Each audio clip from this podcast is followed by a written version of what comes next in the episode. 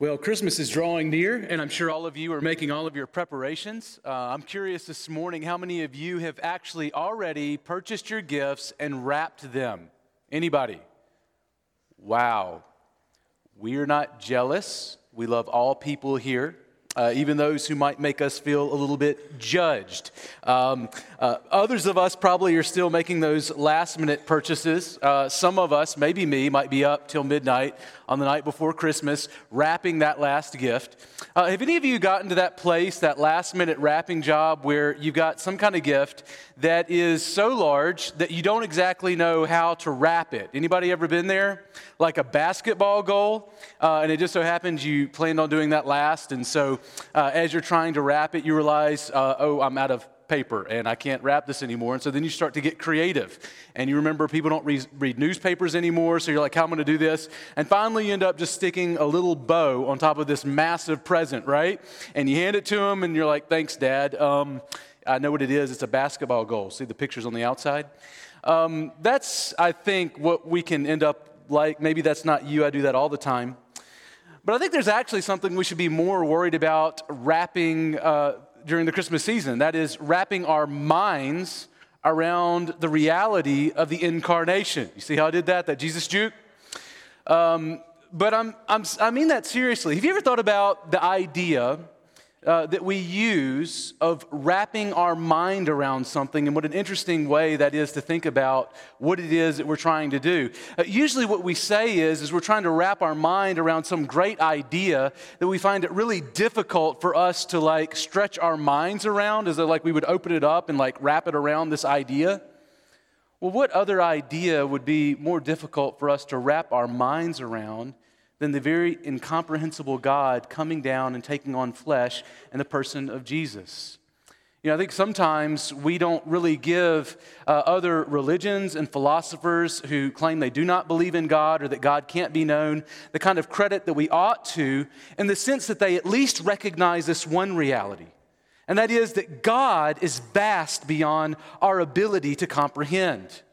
In fact, as we think about God, uh, there are, are, some who have even given a kind of description about the nature of how hard it would be for any of us to actually speak about who God is. Uh, uh, uh, there's this illustration that you've probably heard before of ants on the back or on the body of an elephant, and they're spread across this elephant, and each of them are asked to give a description of what an elephant is like. Well, you think being that close they would know, but you've got one ant that's on a hair, and they're like, well, he's kind of long and sort of hard. Another's on a, a, toenail. He's like kind of flat and smooth. And, and so all of these descriptions are coming in different and various, even though they're all looking at the same elephant. And they say, you know, this is kind of like what it's like for the different religions of the world. Uh, they all have some truth to add to the conversation from their unique perspective. And that's the way they would describe the nature of what it is for a finite human trying to engage with an infinite God. But I love what my friend Greg Gilbert says here. He says that's a good illustration, but they miss one point, an important point, an important detail. What do you do if that elephant actually decided to speak back to those ants and start describing himself to those ants as far as who he is and what he is like? So that he was actually able to speak to them in terms that they understood, so that all of them were to hear together in unison what this great being was. And that is exactly the kind of image that we get in the Bible. This great, incomprehensible God, who is beyond our ability to grasp, has actually stooped down. He has condescended in such a way that he has spoken to us that we might know him. That is amazing. Well, that is just the introduction.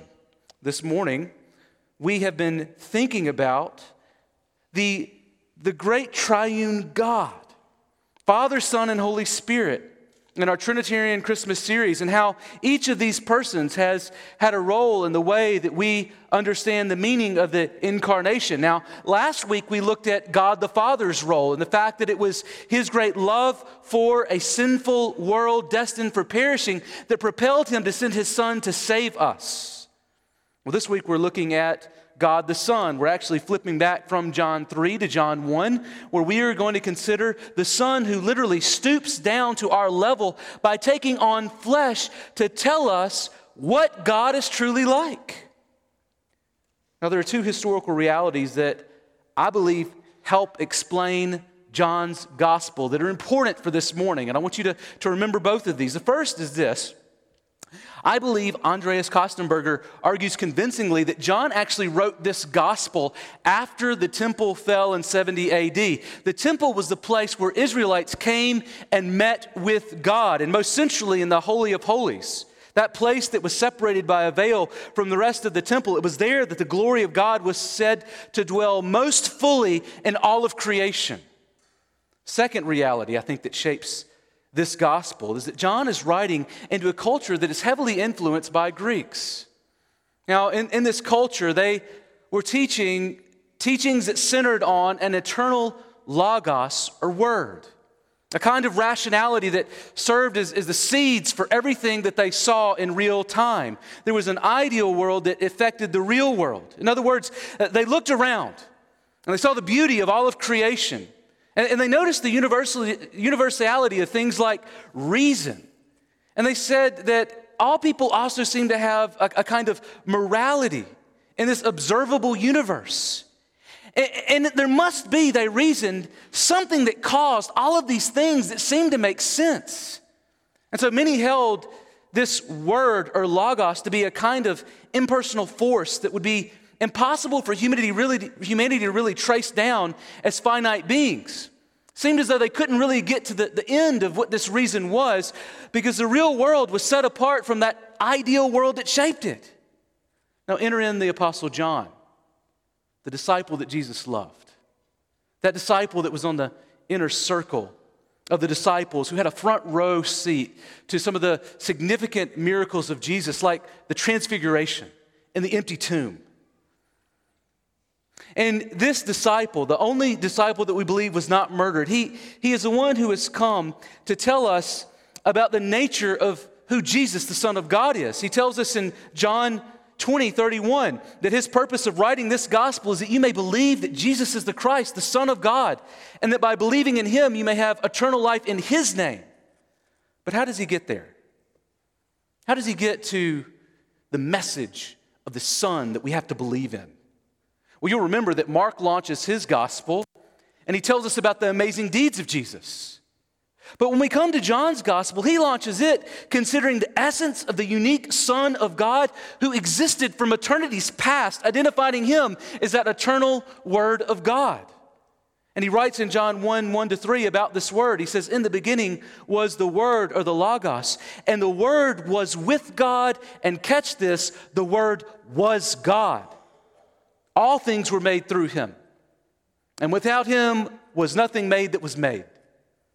And don't miss this. John says that that unknowable word is only knowable because God has spoken to his creatures about what he is like. The invisible, incomprehensible, everywhere present, all powerful force has stooped to tell his creatures about who he is and what he is like.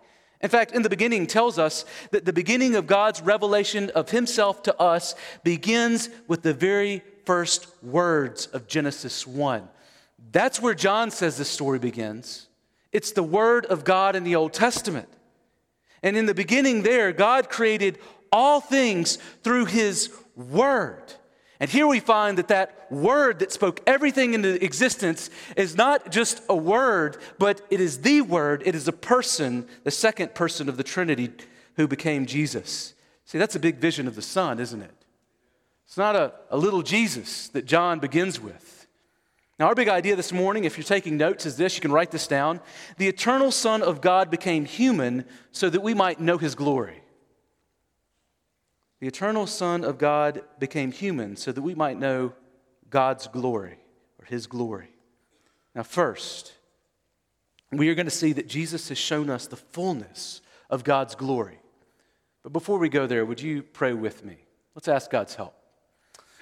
Father, this morning as we come before you, we are opening your word to gaze upon the truth of who you are. And Father, it is a glorious thing that you have spoken to us. And so we pray this morning as we come before you that we would have ears to hear and eyes to see the glorious things that are spoken of you. Lord, use your word this morning to open our eyes. For those who are unregenerate, who have not been born again, Lord, we ask that you would give them eyes to see and ears to hear. And Lord, for those of us who know the Son, who, his, who have heard his voice, who believe on him, Father, we pray that you would speak words of encouragement to us, that you would transform and shape us, that we might look more like Christ, who is the most human human that has ever lived. And it's the name of that great Son that we do pray. Amen. Well, there's the first thing that we see here this morning, and that's this that Jesus has shown us the fullness of God's glory. And we find that in verses 14 to 15. Now, notice here in, in verse 14, he's going to come back to that word, word, or logos from verse 1. And here's what he says in verses 14 to 15. He says this And the word became flesh and dwelt among us, and we have seen his glory. Glory is of the only Son from the Father, full of grace and truth. John bore witness about him and cried out, This was he of whom I said, He who comes after me ranks before me because he was before me. Now let that just set in for a second. John tells us that in eternity's past, long before the Virgin Mary became pregnant, and, and even long before Adam, that first man, was a twinkle in his father's eye, was the Word. As F.F. Bruce said, when the Word became flesh, God became man. Now, as you, you look through each description about this word here, they are pregnant with meaning. Notice the flesh.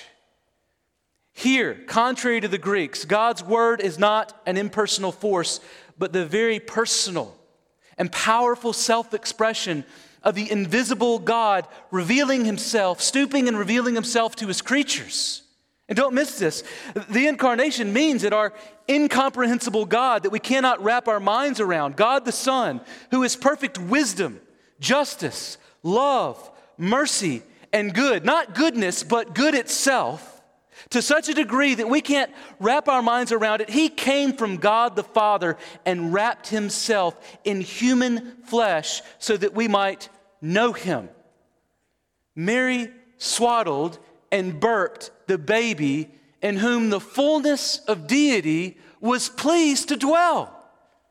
Even the language here tips us off to the awe inspiring reality that our God has been progressively revealing himself more and more since the beginning of time. Because notice also that that word that became flesh dwelt among us. Now, that word for dwell actually comes from a word in the Old Testament that means to, to pitch a tent or to tabernacle. He tabernacled amongst us. You know, one of God's perfections is his omnipresence. In other words, in his deity, part of who God is, is that he is everywhere at all times. Now, just try to wrap your mind around that.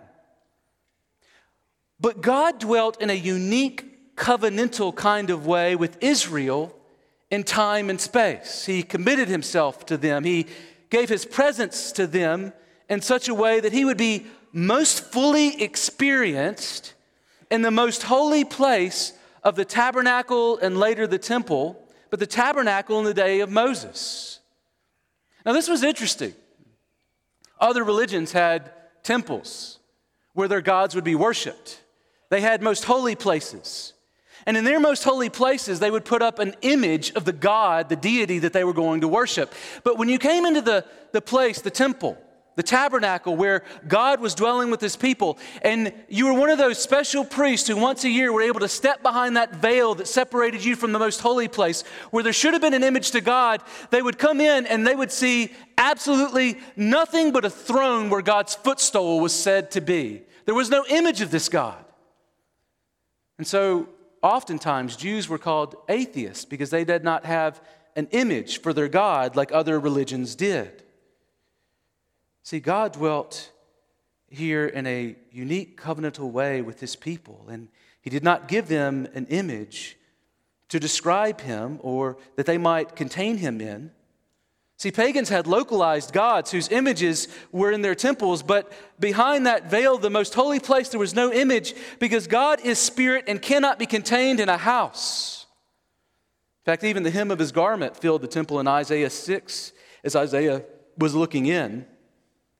But also, notice here that we find more. The, the second commandment says that we are not to have images of the invisible God, and yet here John says that to see Jesus is to see God's glory. In other words, looking upon Jesus is to see God. Well, that tells us something about who Jesus is. You'll remember that it's actually humanity that was created in the image of God and after his likeness. And here Jesus comes and he says that this is what humanity was to look like. It was to look like the glory of God. See, God created us in his image and likeness, but Jesus here uniquely images his Father and is, as such, in both the fullness of God and the fullness of humanity. He is the most human human to ever live. And God also met with Moses in a tent. You'll remember that in the tent of meeting, and when he would, God's glory cloud, the cloud of his presence, would rest over it when God would meet with Moses. And you know what that glory cloud had? It was the Shekinah glory of God, the glory of the presence of God. Now, here's what's interesting that word for Shekinah glory, it actually comes from the same root word for to pitch a tent or tabernacle or dwell. That glory was reflective of the presence of God with his people, God drawing near to his people. See, that glory was nothing short of the visible manifestation of God drawing near to them. So, if Moses saw God's glory in that tent, what we find here in John 1 is that we've seen God's greater Shekinah glory in the infleshing of his only, or better yet, one of a kind Son who has come from the Father. And if the eternal Son has been with the Father since before the foundations of the world were laid, John 17, he has a unique knowledge of God that is categorically different and greater than anyone sent from God before or that will come after. Of course, here I believe John is saying that he and the countless other eyewitnesses who saw Jesus in his earthly ministry had laid eyes on the risen Savior and have literally seen God's glory in God's Son. What an image! Can you imagine laying eyes on the eternal Son of God taken on flesh? But notice how he describes the glory they've seen. Did you see that? He, he speaks about the nature of that glory. He said it's full of what? Full of grace and truth. You might be wondering, what, what does it mean that the glory is full of grace and truth? What is he telling us about this glory? Well, I think here again we have an Old Testament reference. I think he's pointing us back to Exodus 33. You remember there that Moses has received a vision from God. He has received a word from God in the Ten Commandments on those stone tablets in Exodus 34. And then in Exodus 34, 5 to 7, we are told the Lord descended in the cloud and stood with him there. And he proclaimed the name of the Lord. So he's given the name of the Lord. And then verse 6 the Lord passed before him and proclaimed, The Lord, the Lord. And here he's going to tell him about what he's like a God merciful and gracious, slow to anger. And I want you just to underline this abounding in steadfast love and faithfulness keeping steadfast love for thousands, forgiving iniquity and transgression and sin, but who will by no means clear the guilty, visiting the iniquity of the fathers on the children and the children's children to the third and fourth generation. See, the two main Hebrew words here in, in Exodus 34, verse 6, are hesed or covenantal love, that word for steadfast love that he is abounding in. And the other that he uses here is, is, is emet or, or faithfulness, which I think could be translated truth. And so I think here uh, we see the, the words for grace and truth that describe the Lord that John is picking up and bringing here. So, so hear me. The, the Lord passed before Moses revealing his glory and heralding his name as being full of grace and truth, John says they saw that same glory enfleshed in the person of Jesus, full of grace and truth. So, as you travel through the rest of John's gospel, uh, we will find that this glory is veiled in human flesh. Not everybody who sees Jesus or even sees his miracles actually recognize that this is the God man. And yet, it is truly fully God that is everywhere before them. See, Jesus is the greater, the one greater than John the Baptist in verse 15. He's greater actually than all the prophets that preceded him because he is the eternal Son of God and fully God. Herman Bavinck says, He who remained what he was also became what he was not. He took on human flesh. Now, if you grew up around Christians like, like I do, and I did, you know, you, you find, I think, sometimes when you come to Christmas, it's really easy to lose a sense of wonder about God. It's almost like you can become domesticated to the reality that the eternal God took on flesh in the person of Jesus. I mean, we should never lose that sense of awe and wonder of the reality that baby Jesus in a manger is fully God dwelling among us. And that fullness of God was pleased to dwell not only in him, but amongst us as sinners. See, the deity took on the lowliness of humanity as an act of unparalleled love that he might rescue us through his life, his death, and his resurrection, as well as that ascension where he now is back in the bosom of the Father again. See, we all are born with a sense of God. I believe that's the nature of humanity. I think that's what Romans 1 is getting at when it says that all of humanity is guilty because they have looked and seen the invisible attributes of God on display in all of creation, and yet they have suppressed the truth and unrighteousness because what is to be seen of Him has been clearly made manifest in the things that were created. The miracle that is all around us. We are broken in our ability to perceive what it points to and what it says to us about the nature of who created it. See, so many people look and see and know there must be some kind of God, but don't know what that God is, or even if we could obtain knowledge about so great a being. But this miracle of the incarnation is critical for us. It is critical for the cross. If Jesus was not fully man, he could not die in our place on the cross as a substitute. And if he was not fully God, he could not be perfect and bear the just wrath that we deserved. Catch this. The theology of the incarnation, I think that it ought to fill us with wonder to the degree that if we were to duct tape our collective minds together and spend the rest of eternity trying to squeeze them around our incomprehensible God, I believe we would probably be left more humbled than when we began at just how great our God is. And yet, so often we try to reduce God to something small that we can fit into a lunchbox. God is just love, and not just love, the love that I like. Not thinking about the love of God on display and all of its beautiful, glorious mercy and justice throughout the pages of Scripture. God didn't just say, I am love. He gave us a book about what real love looks like in light of the whole God. But this is theology that has legs too. You know, maybe you're like, I don't like to think much, and it hurts my head to think about stuff like that. But, friend, I want you to know that thinking about stuff like that, it has legs that walk through life and help you whenever you find yourself in dark places. You know, Jesus is truly Emmanuel. That Isaiah 9 promised that there's coming a time when God would be with us.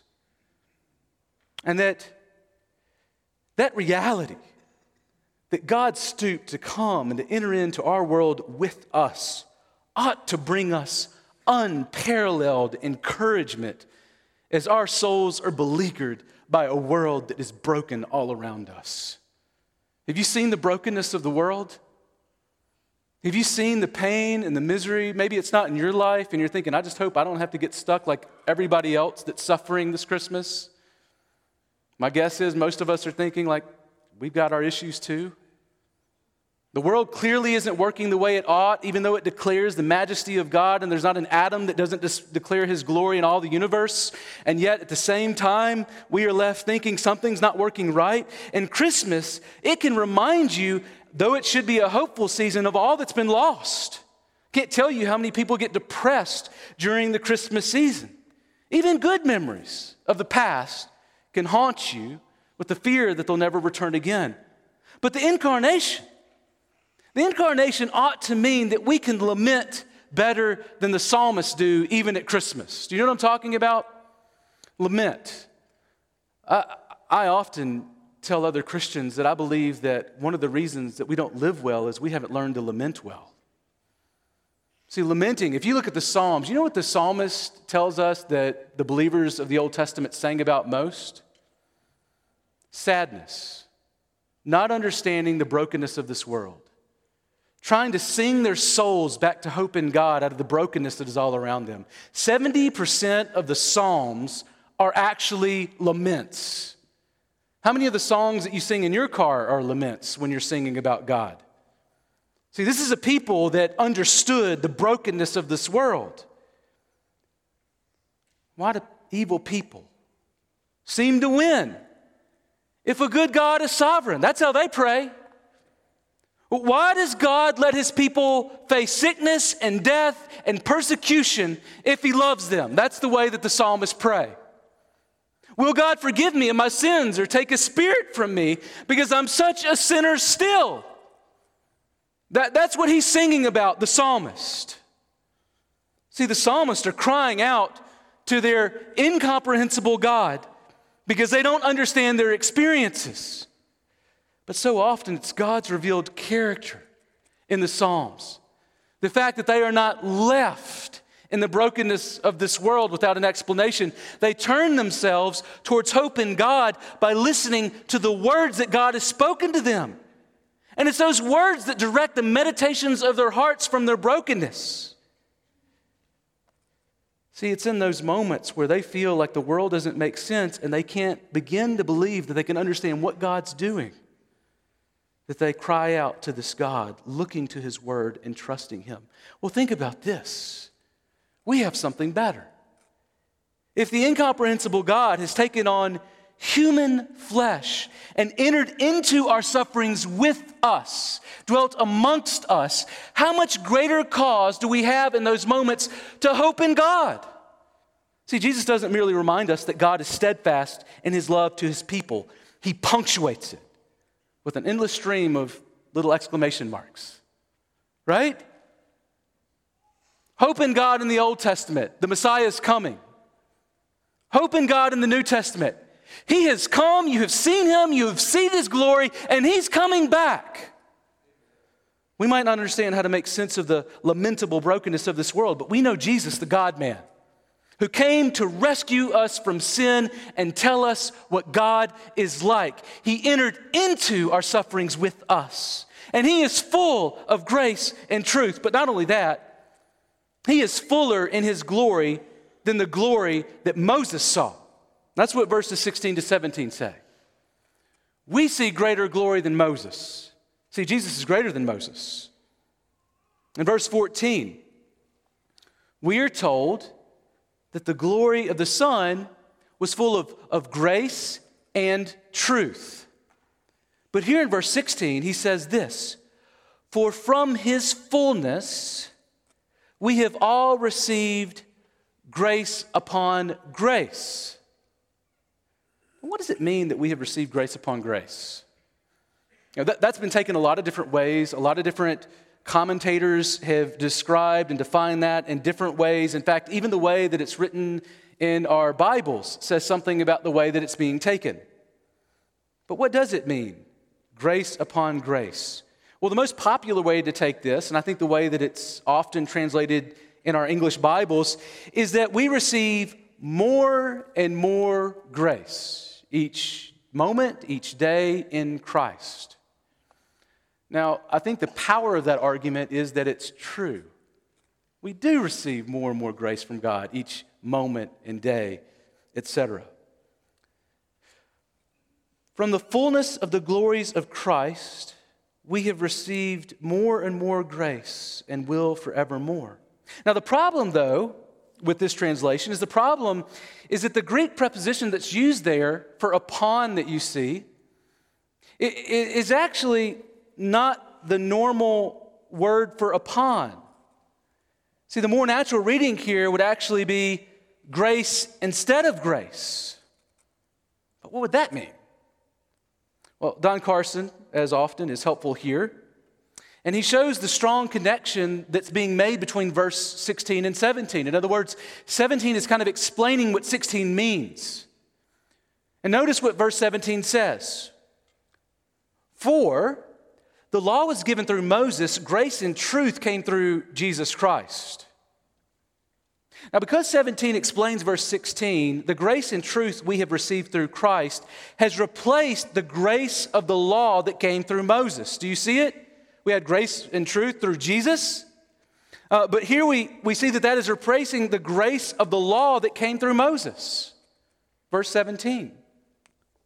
Now, I know that when you hear that, some might have trouble with it because they, they like to think of their Bibles as kind of being like Old Testament is the law, New Testament is grace. And we shouldn't have any grace in the Old Testament, even though grace is everywhere.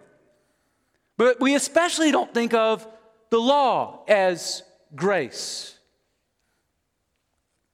But I think that's a flat reading of the law, and it misses the point that John communicates here. See, this is a, a real sense in which the law images the very character of the invisible God. God's people and God's place were to keep God's law as a display of the glory of God to the nations.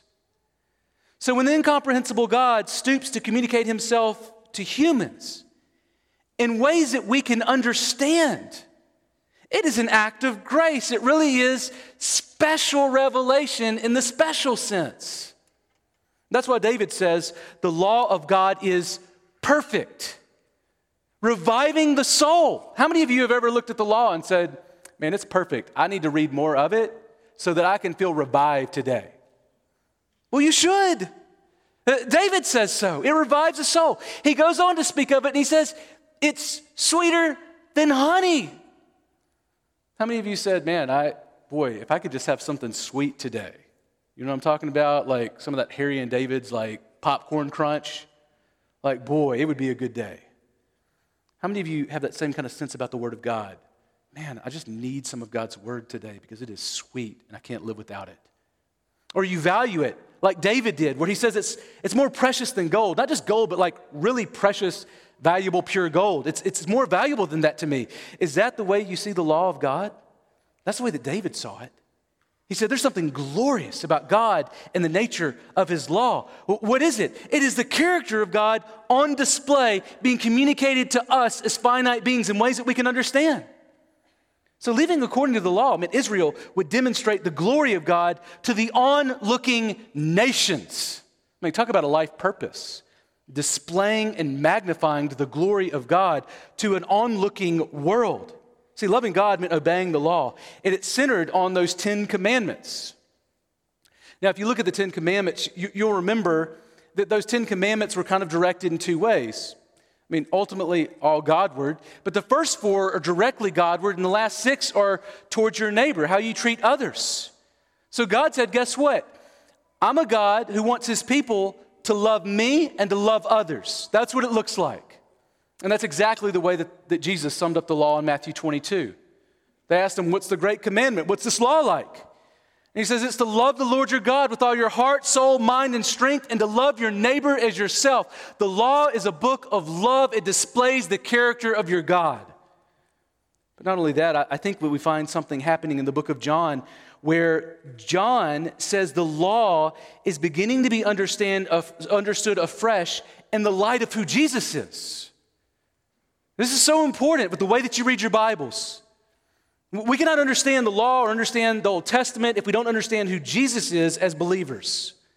And so in John 13, 34 to 35, John shows us something unique when he says, Jesus gave him these words A new commandment I give to you, that you love one another as I have loved you you also are to love one another, and by this, all people will know that you are my disciples if you have love for one another. Now, catch this. Jesus is saying that if you want to please God, then it is very Jesus centered.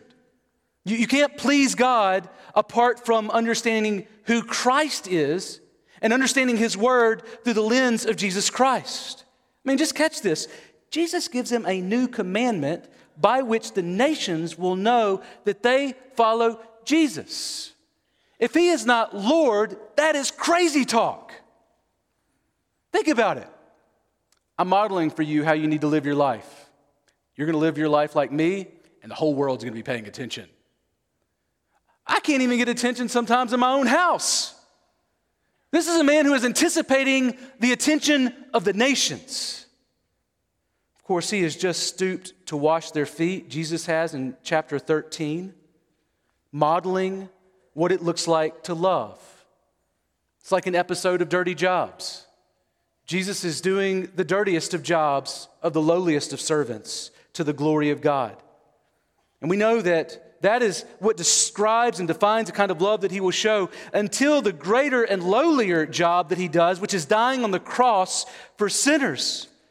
As an act in which we find in John God's glory would be most fully and clearly seen. His glory was at the cross. But 1 John 3:23 I think tells us that John also wrote the way in which we are to understand the law as Christians. And this is what he says. He says, and this is the commandment of Jesus that we believe in the name of his son, Jesus Christ. In other words, the name under which we understand who God is, the name of the Father, Son, and Holy Spirit. It is a Christ centered, God centered people that follow Jesus Christ. But notice this not only is it God centered, he says, and this is the other thing that we do love one another as he has commanded us. Do you see it? Love of God is believing in the name of his son Jesus Christ, and love of neighbor focuses on the loving of one another or other Christians, particularly living in a local church together. Yes, we, we love neighbors and enemies. But we are called especially to love the body of Christ, whom we live in flesh and blood with. Why? Because we have received grace instead of grace. I think this gives us a clue as to why Ephesians 3:10 tells us that the church is the glory of God's wisdom and power on display not just before an onlooking world. It is that. Jesus told us so in John 13. But in Ephesians 3:10, he says it's not just the onlooking world that is looking. Notice he says that I have done this, bringing the church together so that through the church the manifold wisdom of God might now be made known, catch this, to the rulers and authorities in heavenly places. Who are those rulers and authorities in heavenly places? We know according to chapter 6, that's demons. I believe it's angels as well. That's angels and demons boggled by the reality that Christ took on flesh in the cradle and laid down his life on the cross for us. What Christ has done is something so profound that the whole universe is looking on in spellbound wonder. Do we look at Christmas that way? do we have the sense of awe as we are centrally experiencing the grace of God in this way that the onlooking universe does? I don't know if our minds could handle it. God dwells with man in such a way that it stupefies the whole universe. Don't miss this. We're standing in a unique and privileged place in redemptive history where we have a better word from Jesus in the flesh than Moses, who brought down from God those two stone tablets at Sinai. We have God Himself. And the church stands as the pillar and buttress of what? Truth.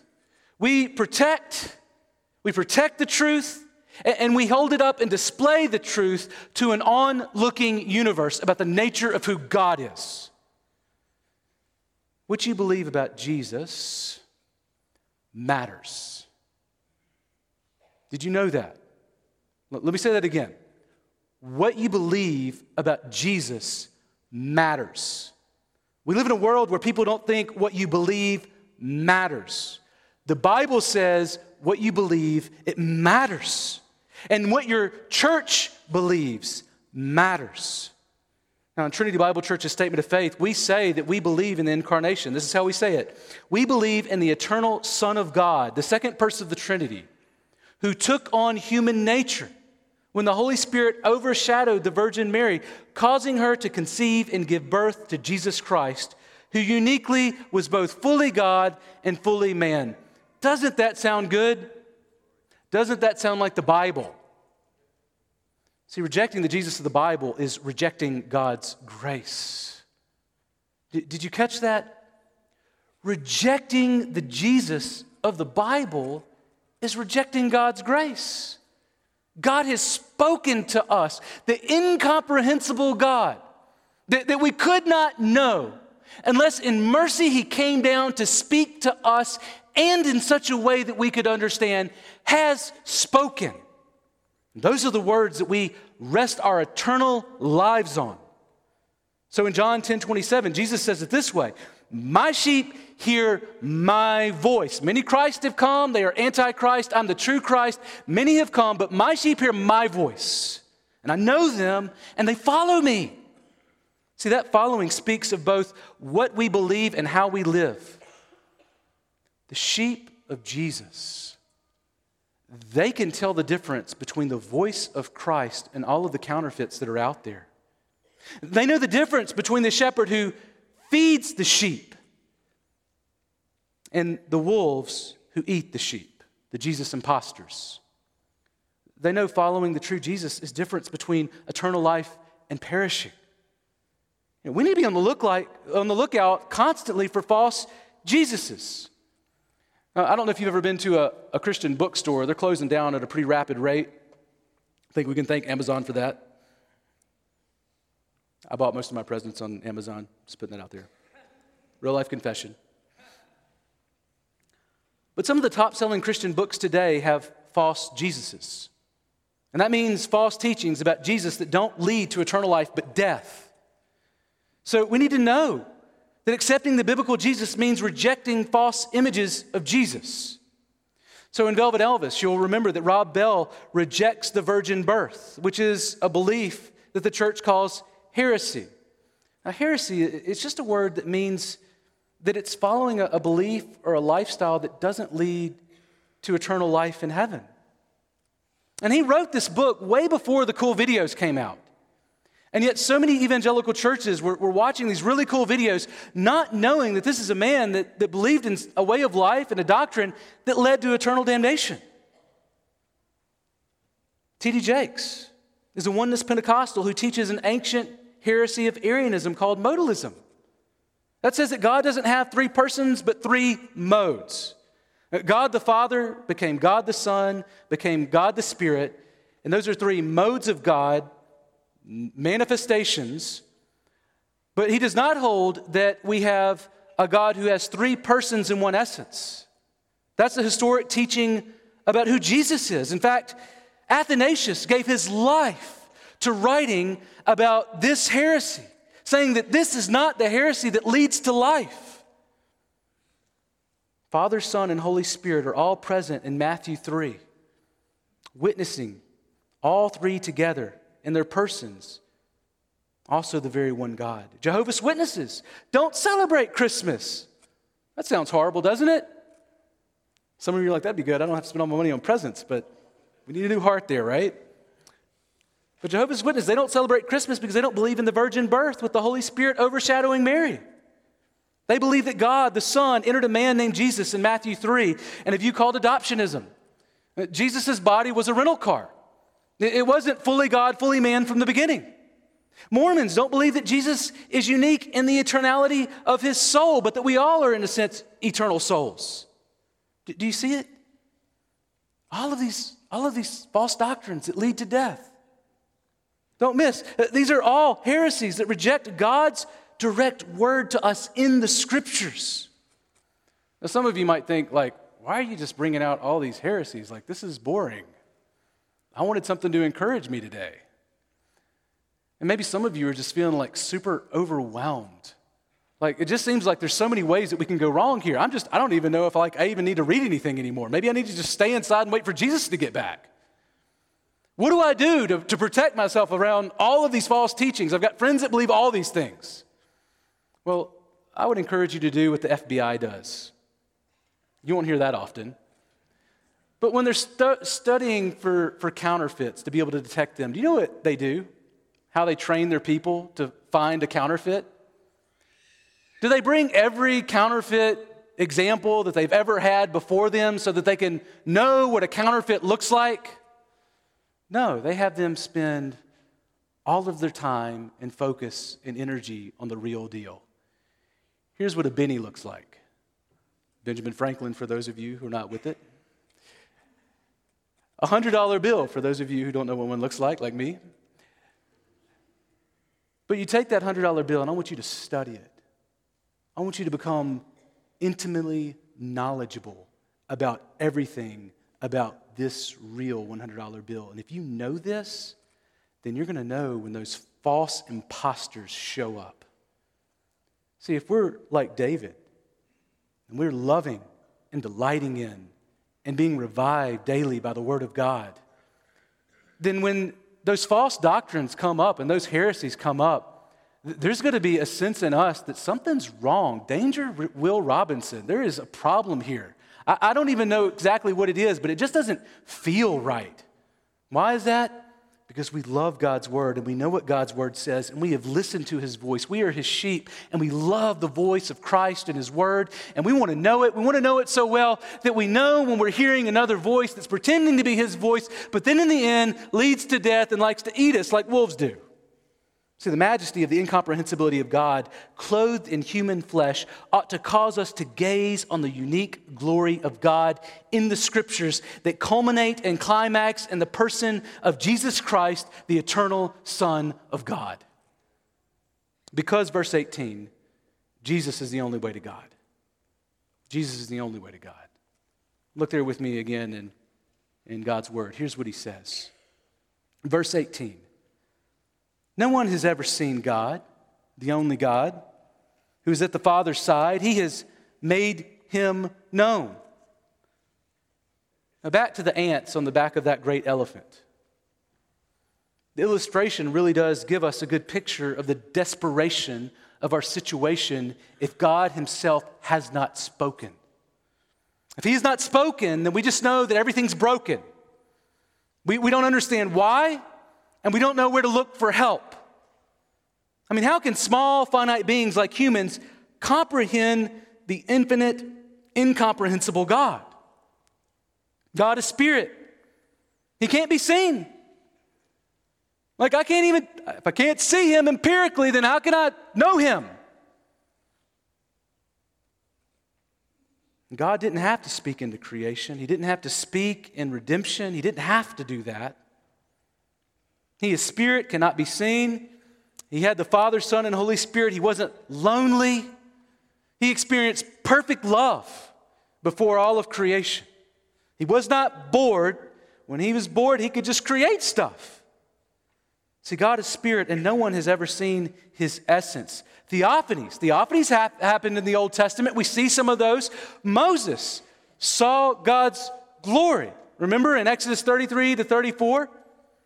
But, but even as F.F. Bruce says, even as Moses saw his glory, it was really the afterglow of divine glory. He didn't really behold the fullness of the essence, of the glory of God. He speaks with God face to face and yet only sees the form of the Lord in Numbers 12 8. So he's close, but, but he doesn't see him really.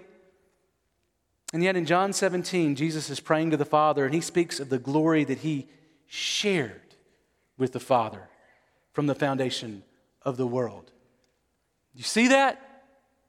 He didn't just see it, he shared it. He was right there with him in this glory. The fullness of the glory he experienced. He, he marinated it in with it for the Father from the beginning of creation and before, from eternity's past. He knew this glory in a way that no other has known this glory, intimately.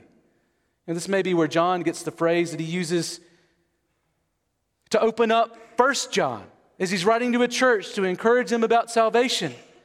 And he says that if you have fellowship with our teachings and with us, we have fellowship with the Father and the Son. That's what true faith means fellowship with God. Jesus knows, Jesus had fellowship from the beginning with the Father. But the eternal Son of God is uniquely qualified to reveal the Father to humans as one who has come from the Father's side. He alone is qualified and able to help us see the invisible God. Unlike Moses, Jesus is the eternal God who took on flesh to show us God. In fact, I love that phrase, at the Father's side. Literally means in the bosom of the Father. The Son came to us from the bosom of the Father. That's closeness, that's intimacy. You know, I have a, a friend, I'm not going to name names, who gives really big hugs sometimes. And I always love to watch him come, and it's, it's not the normal way that most humans come in for a hug, right? It's like this almost like he's trying to get the left hand and the right hand as far apart as possible so that he can swallow you up into his bosom. My favorite part is watching him do that to somebody he doesn't know. they feel super uncomfortable. And I love watching that. Why is that? Well, it's because, you know, we're not, some people aren't huggy people, but also this kind of hug, usually we're thinking this is a sign of intimacy. It's like, what does he want from me to give me that kind of affection? From the beginning, the Father and the Son had that perfect intimacy wrapped around one another. Perfect divine relationship.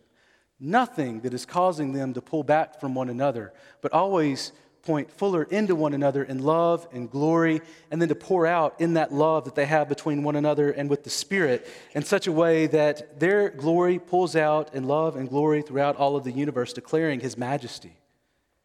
And that, and that Son who enjoyed that kind of intimate bosom relationship with the Father has come to tell us what He is like. Who knows Him like the Son? The eternal Son of God. I love the image that we get in John 13 also, where we find that John, the apostle, as Jesus is telling that one will betray him, he actually doesn't pull back and say, Who is it? He leans into his chest. And he says, Who is it that's going to betray you? You almost get the sense that he's crying out, If it's me, help me. And Jesus revealed the Father to John, and John was born again and later became a child of God once he gave him his Spirit. And the gospel brings us good news about God that you can know him. That was the news that John got, and that's the news that John wanted to tell others about. I've seen the glory of God in the face of Jesus, and we can know him. He has spoken, and he has told us how we are to live and what we are to believe. And God's message to us in Christ is that we are sinners in need of God's grace in Christ, who came to a cradle only to go to the cross to rescue us so that we too might enter into that fellowship where we one day will be in the very bosom of God. You know, this is the uniqueness of Christ that separates him from every other prophet. He is the one to whom every other prophet looked for in the Old Testament God's ultimate self expression. You know, sometimes when we're looking for other prophets to come after Jesus, it's because we haven't really understand the glories of Jesus. He is both the messenger and the message. He's like, I've got a message. What is it? Me. He's also the climax of God's word to us. That's why we won't follow John Smith's revelations and Mormonism or Muhammad, who says we can't know the attributes of God. Jesus says, I've come to show you the love of God. See, we have Jesus come in the flesh and we await his return in glory. That's our story. Is that yours? If you're not a believer, you can know God in Jesus. He is the only way. There is no other way to God except through the Son. John 14, 6, Jesus says, I am the way, I am the truth, I am the life, and there is no way to the Father except through me. See, he alone came from God in the sense that he came as the God man, and he was raised from death, death for your account, for your sins, to take your wrath that you deserve justly. He took that from you so that you might become a child of God by faith. By faith, you see the Christ who gives life. So don't leave if you're here this morning and you haven't put your faith in Christ. Don't leave without talking to me or one of our other elders or one of our other members. We would love nothing more than to talk all day about the glories of Jesus Christ. By faith, we see God in Christ. And when we lean into the bosom of Christ, we are leaning into the one who came from the very bosom of God and who returned to that very bosom of God and promises to bring us there as well. Let's pray.